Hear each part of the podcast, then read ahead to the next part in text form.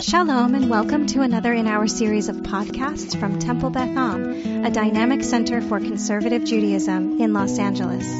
This is meditation and mindfulness with Rabbi Adam Kligfeld. Uh, the meditation today is going to be on the notion of gifts, and it stems from uh, a part of the Parsha, Parshat Naso, that is a Torah reader's dream. It's a, a leyner's paradise because um, there are there's section, section after section after section of the gifts that the priests brought, uh, that the chieftains of each tribe brought to the temple. And what makes it wonderful to leyn is that each one is exactly the same, except for the names, because each tribe brought essentially the same gift. And there's a whole lot of commentary on that, which this is not a commentary uh, class, this is a meditation on why it is A, that each tribe brought the exact same gift, and B, then why do we have to hear it so many times? Why can't we just have been told that every single one of them brought the same thing? It's 12 paragraphs in a row, essentially the same words, same music, just changing the names. And I want us to meditate um, a little bit on the notion of the gifts that we bring um, to the world and to Jewish peoplehood, the ones that are unique to us, and the ones that are pretty much just like what anyone, any other Jew or seeker brings, but we still have to do our part. And the meditation will be a little bit less wordy even than this. It's, this is just a frame. I, you know, I, I like putting a frame over it, and most of the work of the meditation is just to retreat and to go into self. But there's going to be something overhanging it, um, and I wanted to bring that out. Second, just getting my gong. Okay, so I'm going to invite you all to close your eyes.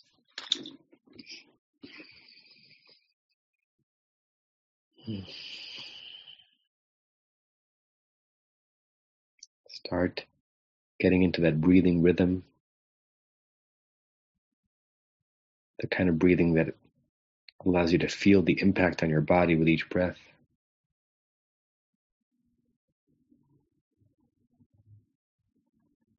Don't be afraid to luxuriate in your breathing as if each breath were a hug, a massage, a treatment.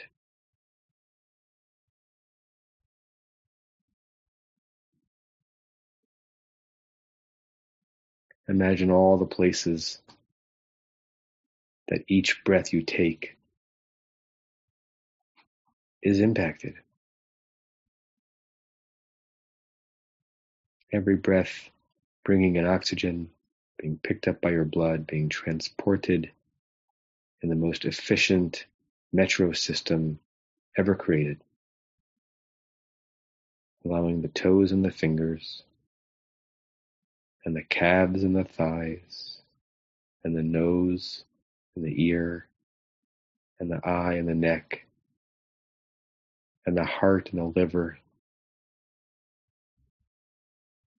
to receive all of the oxygen it needs to keep you breathing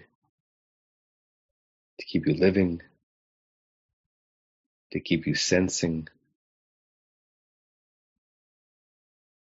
It's a tremendous process.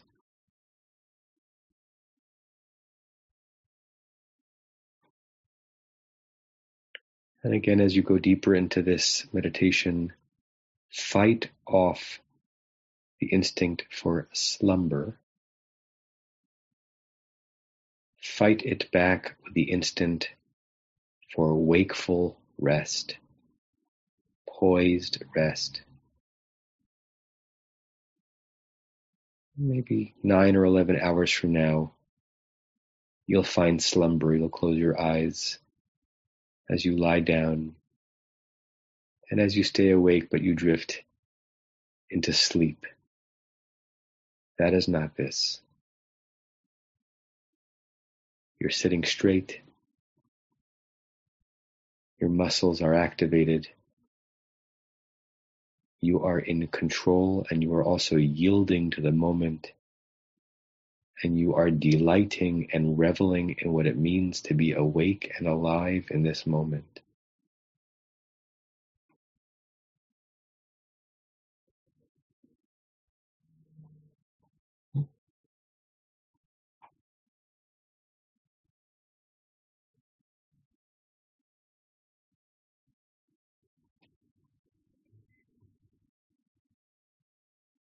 I want you to think of gifts.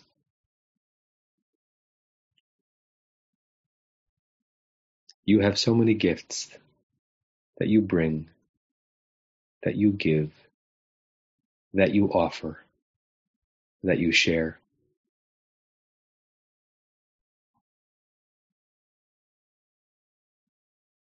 Some are unique to you, extending from your talent, your character, your resources, the specific opportunities you have. Let some of those bubble up. What are gifts that you and only you bring?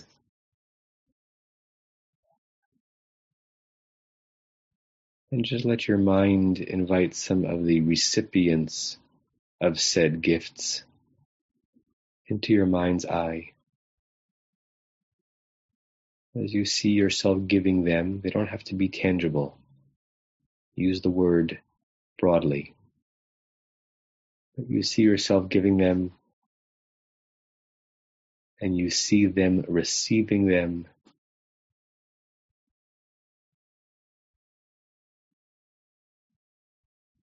and you linger in that moment. That moment in which you are a Nasi, a chieftain, a prince, offering something needed, unique, useful,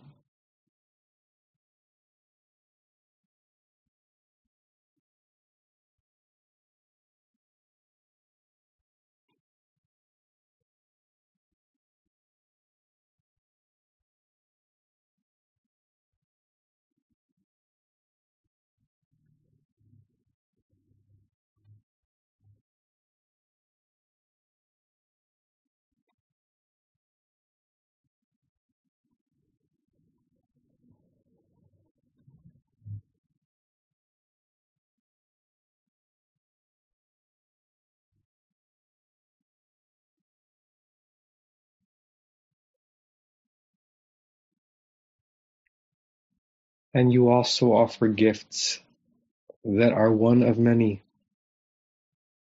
same in kind, same in size, no less precious or needed.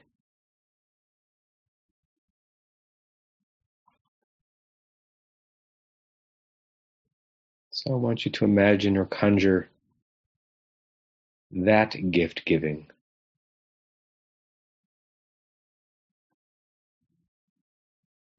Where what is significant is that which is being given,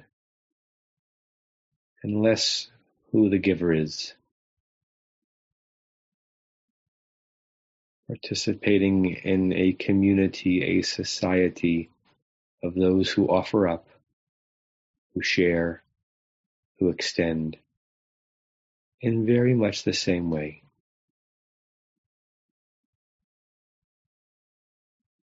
Watch yourself in your mind's eye in those moments, those encounters, and just be curious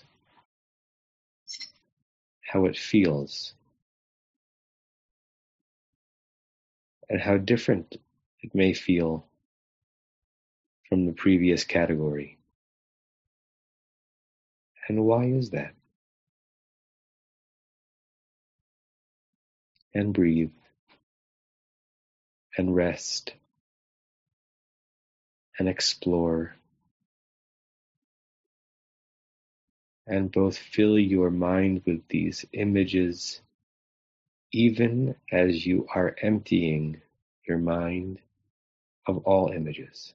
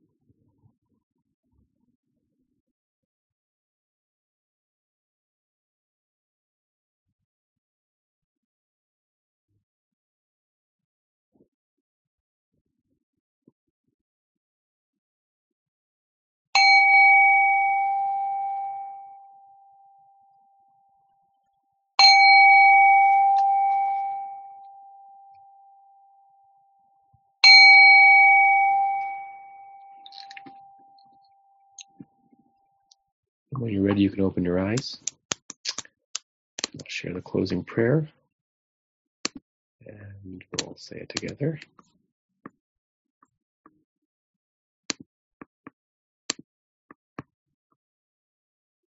If I can find it. Here.